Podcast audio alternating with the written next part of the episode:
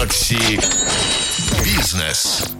Всем еще раз доброе утро, Здорово. дамы господа, леди и джентльмены. Здравствуйте. Напоминаю, что у нас новый час, и мы решили сегодня поэкспериментировать немножечко и превратить наш э, прямой эфир утреннего шоу в небольшой подкаст. О чем мы будем говорить сегодня? О бизнесе. Я, честно говоря, далек от бизнеса, как и Шуманский далек от моего работающего микрофона. Но если он будет говорить чуть громче, то мы его услышим. Димон, готов ли ты поговорить о бизнесе вместе со мной сегодня? Да, я не просто готов поговорить о бизнесе, а я э, в последнее время в интернете сталкиваюсь э, с огромным количеством негодования людей, у которых э, есть малый и средний бизнес. Они говорят, ребяточки, а ограниченность импорта э, связывает нам руки. Мы практически не можем работать, как это делали раньше. Так может быть, надо работать не как раньше? Этот вопрос мы хотим задать профессионалам в своем деле. Да, и что я ничего не понял из того, что ты сейчас сказал. Но это потому, что я говорю слишком близко к тебе. Нет, ты слишком быстро не понял. Да, и у нас в гостях сегодня спец из той сферы, которая всегда будет востребована. Это питание, и главное, качественное питание. Мы сегодня говорим с Дмитрием Левицким.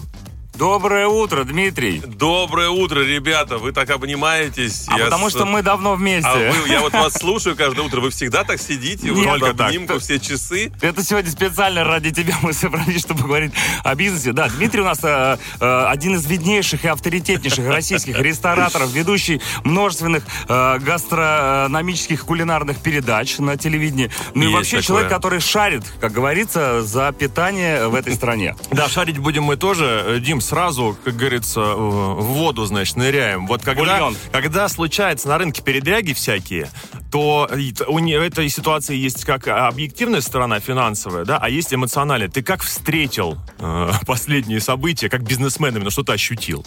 Э, слушай, ты знаешь, ну, наверное, сказать, что мы тут все в шоке, это не сказать ничего. И, конечно, когда такая вот начинается турбулентность, э, ты первое какое-то время даже не знаешь, что вообще надо чувствовать по этому поводу. Мы, конечно, были подготовлены пандемией, которая до этого два года нас тоже так же колбасила из стороны в сторону. То откроют, то закроют, то там одно, то другое. Вот поэтому, знаешь, где-то даже в какой-то момент начинаешь понимать, что какая-то новая нормальность. Вот жить в такой турбулентности, это уже как бы, это и есть нормальное ведение бизнеса. То есть это и а есть та самая жизнь, которую мы хотели. Все Ну же вот оно как бы вот так, вот вот, вот оно вот так, да. Сколько Вот. времени нужно, чтобы пройти классический цикл отрицания, гнев, принятия и начать работать в новой реальности? Э, Ты знаешь, ну, люди разные, да, и предприниматели разные. Конечно, для молодых начинающих я даже представить себе не могу, насколько это серьезное испытание. Для нас, повидавших уже там, а мы с 2008-го, как раз в кризис открывали свое первое заведение в 2008 и мы уж пережили и 2008, и 2014, и пандемию, нас, конечно, уже мотает не так сильно эмоционально, мы уже покрепче. Да, ребята. те, кто не из Москвы, хочу напомнить, что э, добрая часть молодежи Москвы благодарна Дмитрию за их прекрасную веселую молодость, потому что такие За за- питание. За потому что такие заведения, как куклы, пистолеты и целая сеть э, «Дорогая, я перезвоню», это, в общем-то, было пристанищем для нас, людей, которые мнят себя креативными, но у них не очень много денег при этом. Да и сейчас э, Дмитрий спуска не дает. Барное объединение «Профсоюз», опять же, рестораны «Рислинг Бойс». Все это для вас молодежь, да и не только молодежь, взрослые люди тоже Да, любят да. захаживать. Итак, ребята, вы поняли, о чем будет сегодня речь. Э, Бизнес, малый бизнес, как э, выжить э, и процветать в столь непростых современных условиях. Макси Бизнес. Сейчас время говорить о том, как сделать из вашего бизнеса конфетку. Это Макси Бизнес подкаст. У нас в гостях Дмитрий Левицкий. И самое время поговорить о реакции нормального, здорового бизнесмена на передряги, которые он либо чувствует, что уже наступили, либо грядут. А, реакции, да? Э, Реакция спокойная, уравновешенная. А что предпринять нужно? А, слушай, ну на самом деле, если ты говоришь про, про текущее состояние, Да. в котором мы сейчас находимся, то, конечно, основная проблема это продукты, да, с которыми мы сейчас э, столкнулись. Значит, точнее, случайно выяснилось, что у нас не растут помидоры. Э, Ну, оно, конечно, мы знали все об этом, да, но тут они перестали расти все продукты одновременно со всех стран, которые ввозились, все перестало ввозиться. Или, во всяком случае, пообещалось, что этого не будет. Но так скажу вам, что, конечно, ну, в итоге у страха глаза оказались э, велики, не так все страшно, как сразу казалось, что все, голодная смерть, э, продуктов не будет совсем. А будут, у нас есть корнеплоды, Репа. Репа. Репа, Ну, вот. кстати, мне вот с репой. Я вам так скажу, репа один из крутейших продуктов, который сейчас уже там поднимает э, Вот. свою А рейтинг. следом еще брюква. Знаете, брюква, что такое? Брюка это та же репа. А реально ли оперативно поменять рецептуру блюд, если у человека своя кафешка? Э, смотри, ну вот говорить э, там шутки шутками, да, но, конечно, если мы... э, Вот у нас э, компания построена так, у нас э, все проекты индивидуальные, да, то есть у нас в каждом заведении свое меню, и, конечно, когда у тебя одна кафешка, как ты выражаешься, э, ты достаточно гибок. Ну, у тебя пропала репа, появилась брюква, пропала там малина, появился крыжовник, и ты можешь, да, там где-то быть вариативен. А с самыми большими проблемами сталкиваются, конечно, сетевые проекты, большие рестораны, когда там, ну, вот мы там с Мишей Гончаровым, там, это который владелец Теремка, да, были там на одном эфире, то есть если у него пропадает сыр, ему нужно сразу искать целый завод, который сможет обеспечить его поставками там того же сыра. И объемы другие совсем. Да, то есть ему и в обычной этой жизни не так просто найти там стаби- стабильного поставщика на всю огромную сеть. А в такой турбулентности это в 10 раз сложнее. Конечно, индивидуальным проектом попроще. Кстати, Да. про сыр. С 2014 года мы все дружно начали учиться делать пармезан. Мы научились его делать, как считаешь? Э, ну, на троечку, на троечку. На самом деле, если, заб- если никогда не пробовать тот пармезан, то кажется, что вроде бы научились. А да. скоро подрастет то поколение, которое никогда не Да, пробовало. которое уже это и называют пармезаном, да. Поэтому сейчас так будет со всеми продуктами. Научимся называть э, те продукты этими продуктами. Своими именами, скажем так. Что мы все о бизнесменах да о бизнесменах? Давайте о людях, которые потребляют нашу продукцию. Изменилось ли их поведение за последний месяц и в какую сторону? Слушай, по-разному на самом деле. У разных ресторанов разная целевая аудитория, и эта аудитория ведет себя действительно по-разному в такие сложные времена. С одной э, стороны, конечно, все друг другу пересылают какие-то там фотографии. Вот смотри, этот телевизор вчера стоил там столько, а сегодня он уже вот столько, да, и вот эти разговоры о том, что мы все э, летим куда-то там тар-тарары, они как бы продолжаются. Но при этом на ресторанах пока это сказывается не очень сильно, я могу так сказать. Есть факторы, которые нам помогают. Во-первых, люди э, наснимали огромное количество денег, а, это раз. Второй момент, что тратить-то особо некуда, все позакрывалось, да, магазины закрыты, машин не купишь, э, в доллары уже не вложишься, девать их особо некуда, эти деньги, поэтому наша отрасль отчасти здесь выигрышная, плюс позакрывались А кушать хочется всегда. Э, Кушать раз, а второй момент это момент развлечений, да, потому что кинотеатров больше нету, да, кино у нас не показывают. Торговые центры как место проведения досуга тоже просели, потому что пустые магазины, и там теперь скучно гулять. Поэтому есть факторы, которые помогают нам пока держаться на плаву. Да, вот сейчас э, рубль возвращается в свои рамки, которых он был там месяц назад, и все становится чуть как бы вроде как полегче эмоционально, хотя непонятно, что будет дальше. С рынка общепита ушел огромный игрок. М, поток его бывших потребителей реально направить к себе каким-то образом? Вы про бургеры сейчас говорите? Конечно. А, нельзя говорить, да, вслух? Ну, название можно Все говорить, понимают, но о чем идет речь. Бургер и картошка, назовем так заведение. Э, Да, картошечно-бургерная сеть ушла, но я так скажу, во-первых, ну, я лично не верю, что они там не вернутся через какое-то время. Это будет уже подло с их стороны. Во-вторых, ну, конечно, в сфере фастфуда так оно и работает. Да, конечно, часть, большая часть людей перешла в какие-то другие места. Но тут надо понимать, что локальность играет большую роль. То есть, если эта сеть находится на Пушкинской площади, там, да, стоит, э, Да. то, конечно, первыми э, почувствуют радость все вокруг, да, те, кто кормил офисников, те, кто кормил тех, что люди здесь вот тут же на Пушкинской где-то тусовались. Даже армянский ресторан напротив. А, ну, может быть, отчасти и он чуть-чуть там, да, ка- кафе Пушкин там недалеко. Сразу же почувствует приток новых гостей. Вот Вот, э, поэтому это, конечно, территориальный признак очень сильно играет. Если в твоем районе никогда его не было, то ты ничего не почувствуешь, конечно, никто к тебе там не попрет в твое кафе. Думаем а, не столько о том, как, а ск- сколько где, да? Локация number one. Да. Уверен, что твой колоссальнейший многолетний опыт в управлении э, ресторанами и созданиями, их концепцией и вообще их созданием дает тебе право на какой-либо маломальский прогноз. У нас, э, я так предполагаю, есть резон сейчас попытаться построить э, э, так сказать, картину мира через, кривую. через год. Да, где мы будем примерно через год, может быть, через два, или ты э, предпочитаешь какие-то другие временные отрезки? Э, давайте, может, завтра? Это, это всегда и везде. Спасибо большое. Э, Слушай, ну ты тут такое в мире творится, что прогнозы, конечно, делать на несколько лет вперед сейчас. Но я думаю, не сможет не только там пред- малый предприниматель, но и большой-большой-большой даже не предприниматель. А, Я что могу сказать? Что вот за то время, пока мы жили без потрясений, какое-то там, там время, там, десятилетия, конечно, выросло поколение уже гостей, для которых поход э, в общепит это стало нормой жизни, да, то есть это не так, когда я был маленьким, Не по поход- праздникам, короче. не по праздникам, да. Да, Вот у многих когда- дома даже плиты нет. Ну, давай мы говорить будем там про большие города. В малых городах, конечно, еще не так, но в больших городах действительно для людей, которым сейчас 25-30 лет, для них уже там поход там в кофейню, это, ну, какая-то действительно часть их жизни, обычной, повседневной, и они не готовы уже этого лишаться. Поэтому я э, смотрю достаточно позитивно на, в целом на ситуацию в общепите. Я думаю, что э, общепит жить будет. Вопрос форматов, концепции и умения предпринимателей малых подстраивать свою деятельность под окружающую среду. Да, то есть людям все равно нужно где-то встречаться, людям надо куда-то выходить, людям надо где-то коммуницировать, да, где-то в том числе и в сложные времена, да, выливать свою энергетику и энергию в какие-то разговоры, беседы и Вот так далее. Отсутствие должной локализации производства продуктов – это проблема. Мы ее, в общем-то, признаем. Конечно. Меня возмутила Си- Ситуевина, значит, которая столкнулся в пекарне. Я пришел в пекарню, и мне сразу же сходу продавец говорит, берите круассаны, их скоро не будет. Я говорю, в чем проблема? Мы их везем из Бельгии замороженными. Елки-палки, страна-экспортер пшеницы. Э, Мы сможем сделать круассан? Слушай, ну, конечно, можем. Нет, ну, есть, которые возят. Мы сможем сделать э, круассан. для тебя, чтобы Он будет такой... Огромный. Будет такой очень простенький и не сразу станет вкусненьким.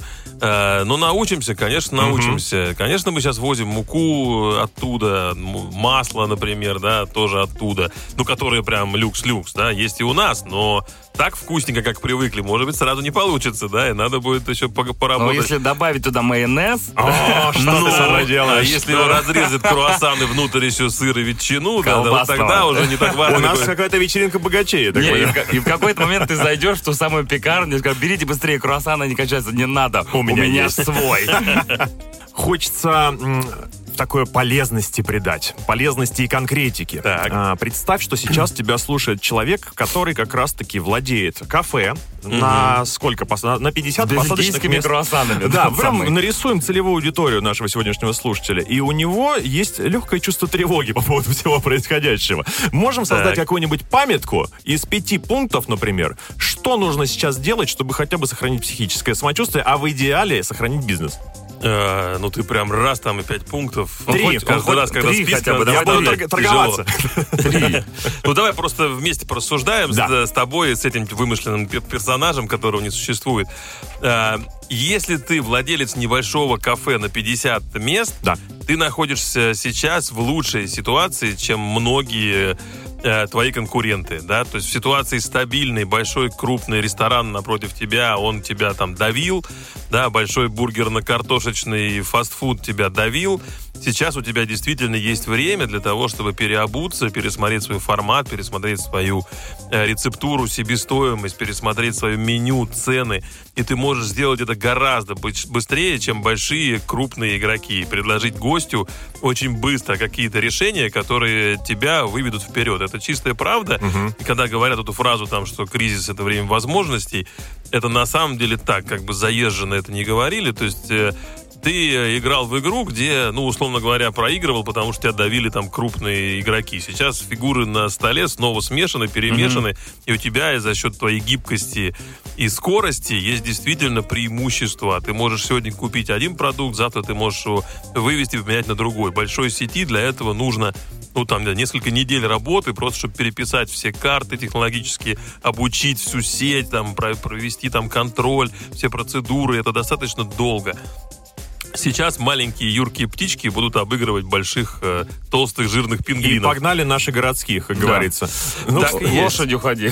Да, но, но, но, между прочим, ведь есть отличная иллюстрация того, как э, общепит развивался в кризис, и, по-моему, э, люди, которые продавали картошку с начинкой, да, э, она же крошечная, начинали как раз в лютый кризис 2000, наверное, восьмого года это было, скорее всего. Ну, я не знаю Да? историю, не могу подтвердить, но вполне вероятно, хотя картошечка у них импортная, если честно. Да, я читал про, э, э, про этого бизнесмена. и Это, конечно, не дай бог никому связаться с этой картошкой. Жесть, как она есть. Много вопросов от слушателей к Дмитрию Левицкому сегодня, и неспроста, потому что все-таки спросить опытного человека, как быть, дорогого стоит. А у нас это бесплатно совершенно. И пишут из региона. Вот мы сегодня беседу посвятили в большей степени московской ситуации с ресторанами, да?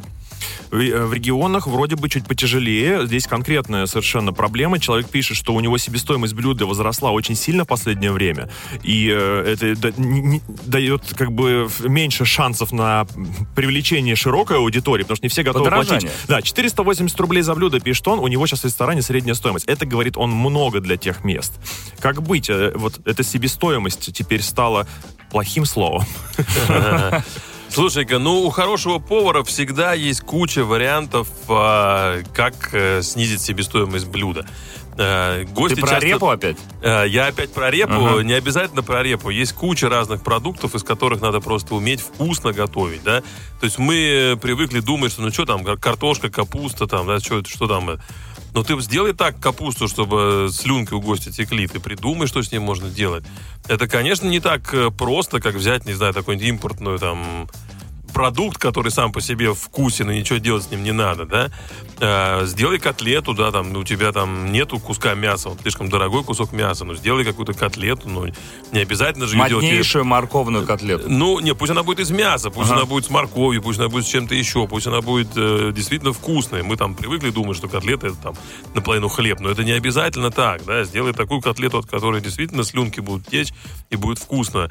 Не можешь а, предложить, не знаю, там, э, стейк, предложи там субпродукты, предложи какой-нибудь... Mm-hmm. Сейчас едят там и щеки едят, и хвосты, и что только не готовят. Ешь да? корову целиком. Когда-то, да. Как я не, не хотел скатиться в эту рекламу, да, э, нашего бывшего мясного ресторана. Его сейчас нет, поэтому... А кто теперь э, доедает эти Раньше надо было. Нет, да, кто, ну, теперь корову доедает? Конечно, шеф-повару проще взять там стейк риба и положить э, на сковородочку с двух сторон его пожарил, и труда никакого. Время креатива пришло. Конечно, Тут-то мы и посмотрим, кто настоящий повар. Да. Ну, это правда, это чистая правда. Вопрос по поводу концептов, которые могут быть востребованы в последнее время. Он скорее от меня даже. Я когда в последнее время... Опять же, по креатив. Да, в последнее время, когда я путешествовал по республикам бывшего Советского Союза, я всегда негодовал, где ваша национальная, локальная кухня. Угу. Пицца и суши — это, конечно, хорошо, но когда ты приезжаешь, например, в Москву, мне хочется туриста-гостя привести в растягайную, мне хочется его привести в растягаечную, в кошеварную. Это правда хорошо может сработать. Сейчас шанс, мне кажется, Кулебякатерию. Да. В конце концов. Да. Кулебякатерию. да. Вот э, концепция национальной кухни сейчас, мне кажется, может э, иметь право на существование. Ой, ты знаешь, э, на самом деле вопрос национальной кухни, он в нашем сообществе ресторанном обсуждается уже последние много лет. Да, очень тяжело эта история идет, потому что, ну, мы сами не едим национальную кухню. Вот э, российский mm-hmm. народ он не особо-то жалует свою кухню. То есть итальянцы едят пиццу каждый день, там пасту, это их э, реальная еда. Прежде чем ты будешь э, водить туда гостей, тебе надо самому дома делать кулебяки, да, но мы не, не делаем кулебяки. Да. Мы как-то к этому не привыкли. И это достаточно долгий, большой путь. У нас еще история страны такая, что у нас смешана русская кухня там с советской кухней, а советская кухня создавалась там э, после войны, когда просто калорийность играла первую роль, надо было накормить народ и микоян там, Погуще, да. побольше. Ну да. вот майонезные все эти дела, да, это же история отсутствия продуктов. Почему у нас там все наши салаты, mm-hmm, это месиво. Ну, колба- а, колбаса докторская, это прям олицетворяет то время. А, ну вот я бы за олицетворение взял оливье. Оливье, там, винегреты, это смешанные плохие продукты, потому что не было хороших. Поэтому, да, с майонезом, да, все наши Хорошо, что мы сейчас не селедки, перед Новым годом. Это селедки под шубой, все наши мимозы, все это олицетворение времени, когда хороших продуктов было не купить, поэтому брали плохие, мешали в кучу и замешивали соусом. Вот наша советская кухня, которая сейчас уже наши скрепы, и мы там за оливье там, да, ну, получилось же. Нравится Ну же. вот поэтому, когда вы приходите ко мне в шашлычку, да, там Нет. олицетворение советской кухни, да, все эти бутербродики, да. все это сразу такое родное, такое кайф. привычное. А кулебяка, ну, блин, такая штука эта кулебяка. Ну, это сложно. Я готовил кулебяку. Я, правда, готовил кулебяку. Да что И- ты? Да, дома Зачем? готовил. Ну, так получилось. Я один раз готовил кулебяку на шоу, меня позвали. Там при- под присмотром... э, Кулебяка шоу. Э, да, кулебейбе я назвал. Э, Под присмотром повара. А потом я дома попробовал. Классная штука, но геморрой, ну, страшный. Все-таки такой не, не, не ежедневный Да. пророк. Значит, следующий вопрос. Открываться ли сейчас? У человека была задумка. Все уже Собрал практически помещение найдено. Договорился, да. Открываться или ждать? Смотря что этот человек планирует открывать, да, смотря какие у него там замыслы. Конечно, если ты хочешь гастрономическое место какое-то открыть, ну, сейчас явно, наверное, не время заниматься такими делами. Но формат э, достаточно простых, дешевых, демократичных мест, э, он э, сейчас, я уверен, будет востребован. Ну, Как обычно, в такие времена выигрывают либо самый высокий уровень, да, где люди не беднеют настолько, чтобы перестать позволять себе морских ежей, да, и самый демократичный формат. Но единственное, что, конечно, ну, надо добавлять э, к низкой стоимости все-таки эмоциональность, сервис, э, чуть-чуть побольше, просто низкая цена. Атмосферу. Атмосфера, то, что мы говорим. Слушай, да, вот э, тема импортозамещения сейчас везде звучит, и мы это видим уже и на улицах, э, ввиду тех уже э, фирм, которые уехали из России, их начинают заменять, там поставили какие-то э, вагон-вилсы, почему ты хотел назвать, как это называется-то? Ну, фудтраки, Ага. да, э, в общем-то. И тема с э, импортозамещением, может быть, стоит открывать такие вещи, как там чебуречные, пельменные, э, что там еще у нас может быть классного? Ну, те же хинкальные. хинкальные. Или это... Абсолютно точно. Или это что, не во- импортозамещение? Во-первых, э, ну, честно говоря, импорт не импорт, ну, хинкали это тоже импорт из Ну, ближнего зарубежья. А, Я верю в такие форматы. Я считаю, что и так их время пришло бы, да, таких монопродуктовых э, концепций, когда мы переосмыслим. Ну, ну, просто раньше как было, да, если хочешь хинкали, ты должен пойти там в грузинское ресторан, место, да. да, где Да. будут пластиковые г- цветы такие разные, нарисован на стене какой-нибудь грузин, и будет глиняный горшок обязательно. Нарядный стол. Дины с И все это, да. все это будет обязательно в таком стиле, да, то есть... И э, тархун. э, да, то есть сейчас, а, а если просто взять продукт и сделать его в нормальном виде, вот почему там наша шашлычная так стрельнула? Ну, потому что шашлык в городе, как ни странно, но где ты его опять-таки можешь Тебе просто, идти понятно... в ресторан Опять ты шашлыка, идешь да. там, «Эй, да, да, да», Да, да, вот да, туда, да. да? Ну, Да. а ты как бы не хочешь этой эстетики, ты хочешь просто вкусный продукт, да, Ну, получить. Э, Я думаю, что эра вот этих мест, она наступает, когда профессионально начнут делать э, вот такие монопродуктовые да, концепции. шаш- Мы же на самом деле... Вот, шашлычные. вот мы сейчас делаем пельменную, следующий будет пловная. Такие истории были в Советском Союзе, были пловные. Руками да. там есть надо будет. Э, Я надеюсь. Ну, кстати говоря, можно сразу лицом. Тебя будут кормить. с- Кормить с рук. Чак вспомнил про фудтраки. Кстати, не спасение ли это? Здесь поторговал, не пошло. Чуть-чуть... Передвижные, Чуть-чуть съездил да, за полкилометра. Можно ли фудтракнуть эту реальность новую? Фудтракнуть всех. Э, Ты знаешь, э, было бы все хорошо, если бы не было очень сложно с фудтраками, потому что они не легализованы как форма торговли. А. Э, Ни в Москве, нигде нет такого понимания, что ты не привязан к месту. Да? Ты когда получаешь лицензию на торговлю, чем бы то ни было, должна быть какая-то локация, где ты находишься. Где тебя, где, те- где тебя искать в случае чего, да? Да, да, И да. когда у тебя нет никакого места, то, в общем-то, ты какой-то непонятный. Неуловимый. Ну, нет юридического адреса, Ты да? Вот он, а, а какой? Я на колесах, я вот сегодня здесь, завтра там, я там людей отравил, и ищите меня где-нибудь, где я буду завтра, понимаешь? Э, Это очень сложно. Когда же получается легализация, если людям дают место, то это получается просто стационарная форма торговли, ничем не отличающая от палаток, от которых там Сергей Семенович в свое время очень люто избавлялся. Э, И как это, в общем-то, иногда и бывает, когда приезжает эта штука на колесах, и в итоге стоит, колеса уже спущены, подложили кирпичики, и она просто легализуется как стационарная точка. Э, Разницы никакой нет, на колесах она или не на колесах. Это- Проросла. История требует вообще достойна отдельной программы, если в ней разбираться, почему у нас вот этот повар на колесах никуда не едет. Ну, это большая, большая такая долгая история отношения фудтраков и администрации городской. Про палатки немножко. Было время, когда в Москве действительно пышным цветом э, всякие блинные в малых форматах. Они эстетически довольно неплохо смотрелись. Даже шаурма. И в Питере сейчас они еще есть, например. Вот этот, э, э, чтобы не снимать огромное помещение, может быть, действительно договориться где-нибудь с префектурой, открыть маленькую такую стоячечку, такую небольшую, торгующую из окошка тем же блином или пончиком. Э, ну, я-то совершенно не против, но... Все, идем. Но политика городская, она же такая, да, что мы очищаем тротуары от всего-всего-всего. Есть какие-то стационарные, придуманные Москвой, красивенькие точки, которые торгуют там, да, чем-то. Какая-то ярмарка выходного дня или газетный киоск. И просто так вот я вот хочу поставить что-то так сейчас не очень получается. Просто вспоминая, допустим, Нью-Йорк. Хот-дог, хот-дог в Нью-Йорке. Это Да, у- уравнивающая всех вещь. И, э, Рядом стоит мужик в костюме с Уолл-стрит ест, и тут же, извиняюсь, бездомный. И Едят один и тот же хот-дог. то, что падает Это супер бренд. Да, что-то может стать брендом нашей такой же кухни, фастфудовой, чтобы быстро... Вареная кукуруза, я не знаю. Сладкая Это, ты- вата. это в Хрущев надо было, когда был Хрущев, надо было делать такой бренд.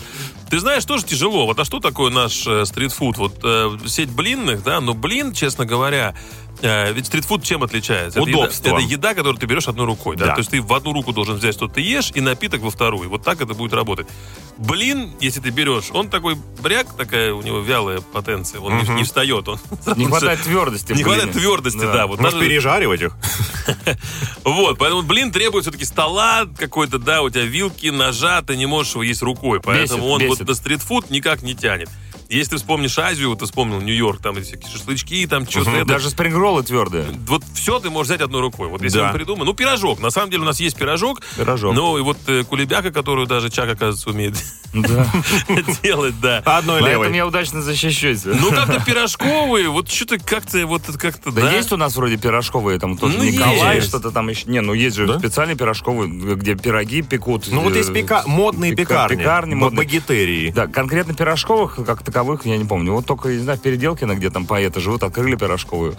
Какие-то Ну, там это какая-то делают. больше Ну, какие-то это- такие фиш- фишечки, да, прикольчики, да, чем... это не, не б- масштабные. Наверное, потому что пирожок не воспринимается нами как вот прием пищи. Ты же Пирожок можешь сказать, «Де- дев- девчонки, пойдем, я тебе пирожок куплю.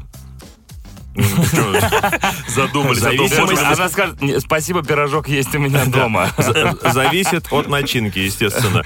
А, учеба. Можно ли где-то получить адекватные знания соответствующему, соответствующей со- современному А, положению а, а. рынка, чтобы стать управленцем, чтобы стать создателем ресторана, чтобы стать его хотя бы сотрудником? Где этому сейчас учат? Дима, открой школу. Слушай, у нас была же школа, но мы ее... Закрой школу. Мы ее закрыли в момент первой пандемии, ну просто за ненадобностью, да, ну как бы не- некого было учить, не, до этого было Все никому. все умели, понимаешь? Все так, э, Думали. э, Все так обалдели от происходящего, что явно было не до того, чтобы учиться чему-то новому. Вот, э, поэтому, честно, нет, есть школы, я там, ну, можно их перечислять, их там на, на пальцах одной руки, да, начиная от школы Аркадия Новикова и там разные другие. Я не знаю, что там происходит сейчас с образованием, потому что действительно вот эти последние годы, когда индустрию шатало в разные стороны, я не знаю, кто из них сейчас дает какого качества знания. Но до пандемии, ну, было там пятерка школ, наверное, в которых вполне можно там было учиться управлению в ресторанном деле. Сейчас, к сожалению, я даже не, не представляю, что происходит. Если ты преуспел в какой-то сфере, не ресторанной, допустим, у тебя был магазин по продаже диванов, это реальная история от моего знакомого, онлайн-магазин продаж диванов, но он становится ресторатором. Это э, опыт прошлого бизнеса нерелевантного может помочь как-то, или тут надо все сначала постигать? Э, Я уверен, что предприниматель успешный может предпринимать в разных направлениях, да, если он э, понимает суть, э, как управляется бизнес, как придумываются концепции, как что такое маркетинг.